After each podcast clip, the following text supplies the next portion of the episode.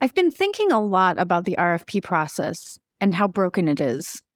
Don't worry, this isn't another podcast episode about why RFPs are the devil.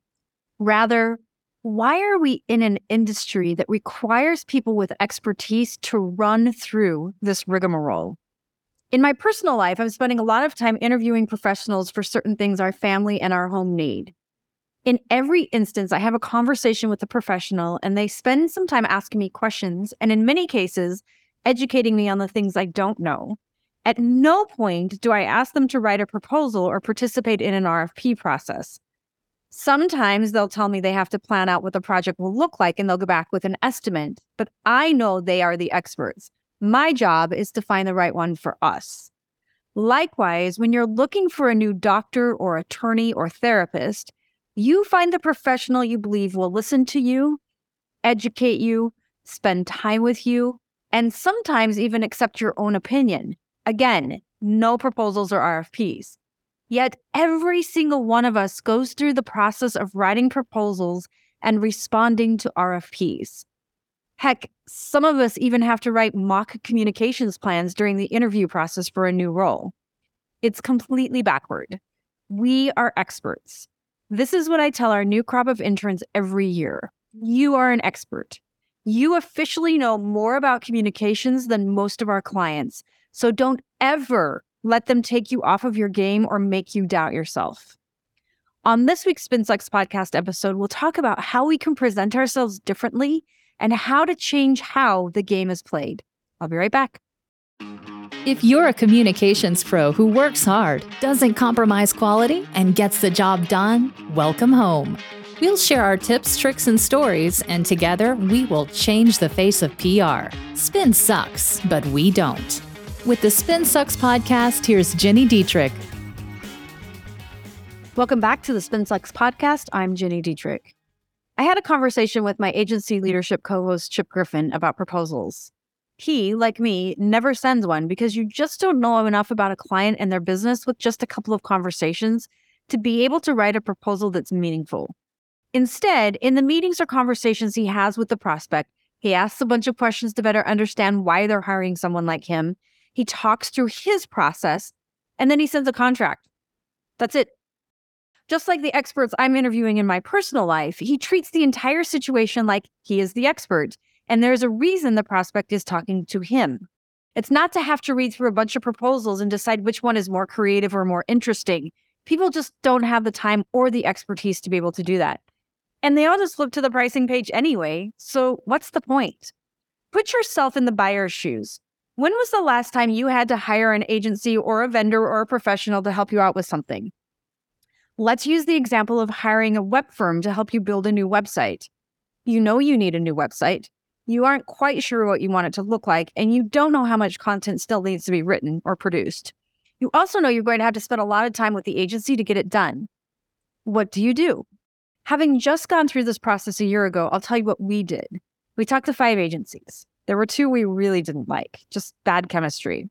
So we had another conversation with the other three agencies and explained what we thought we were looking for and got their input on what they thought we needed. They all told us they'd put together a proposal and get back to us in a week. I said, Don't bother. We like you. We just don't need to know how much it'll cost. Every one of them came back to us within 48 hours with an estimated cost. They were all pretty similar, so we were able to hire the agency we felt we'd built the best rapport with and the team we knew we could trust.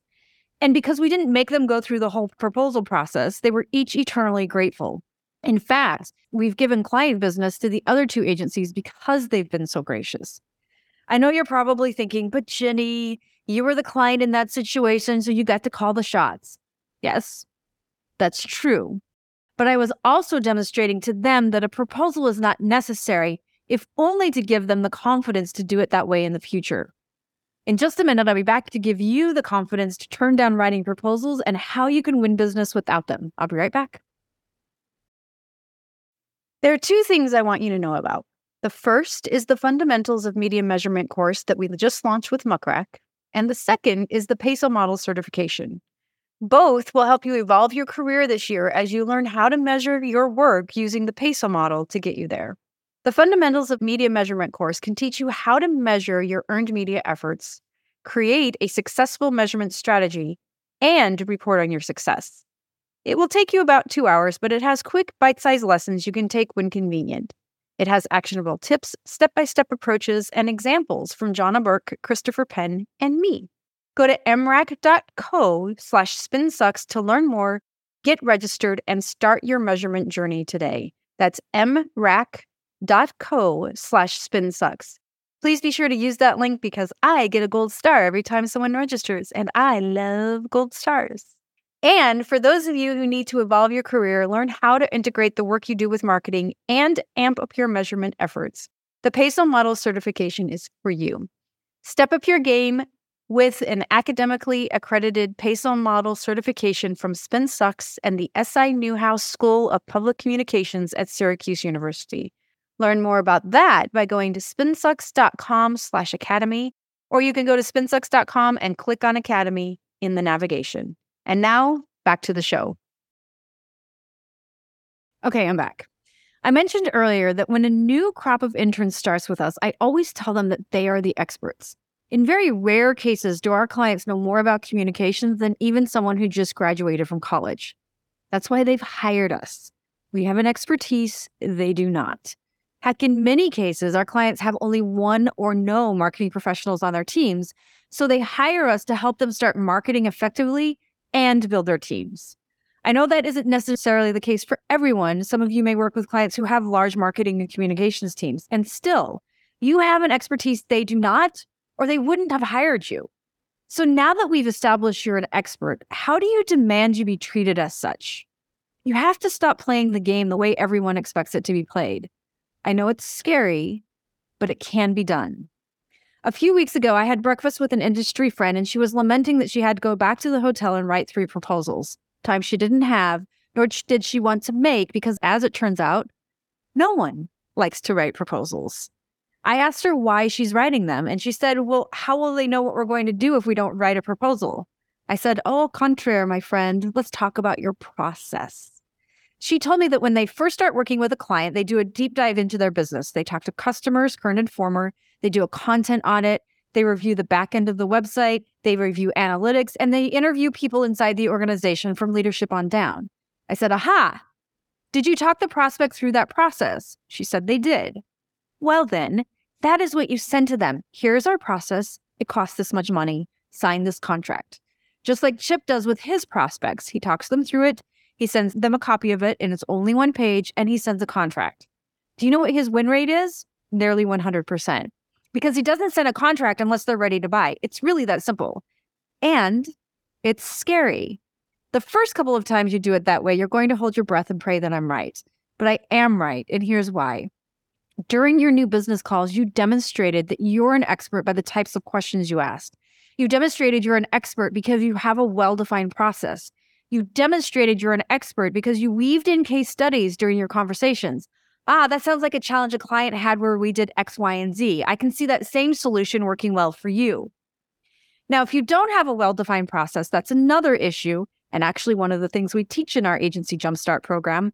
But once you get it done, you'll never have to send another proposal again. You just have to have the nerve to change how the game is played. And I know that if you talk them through your process and send them a contract, nearly everyone will sign.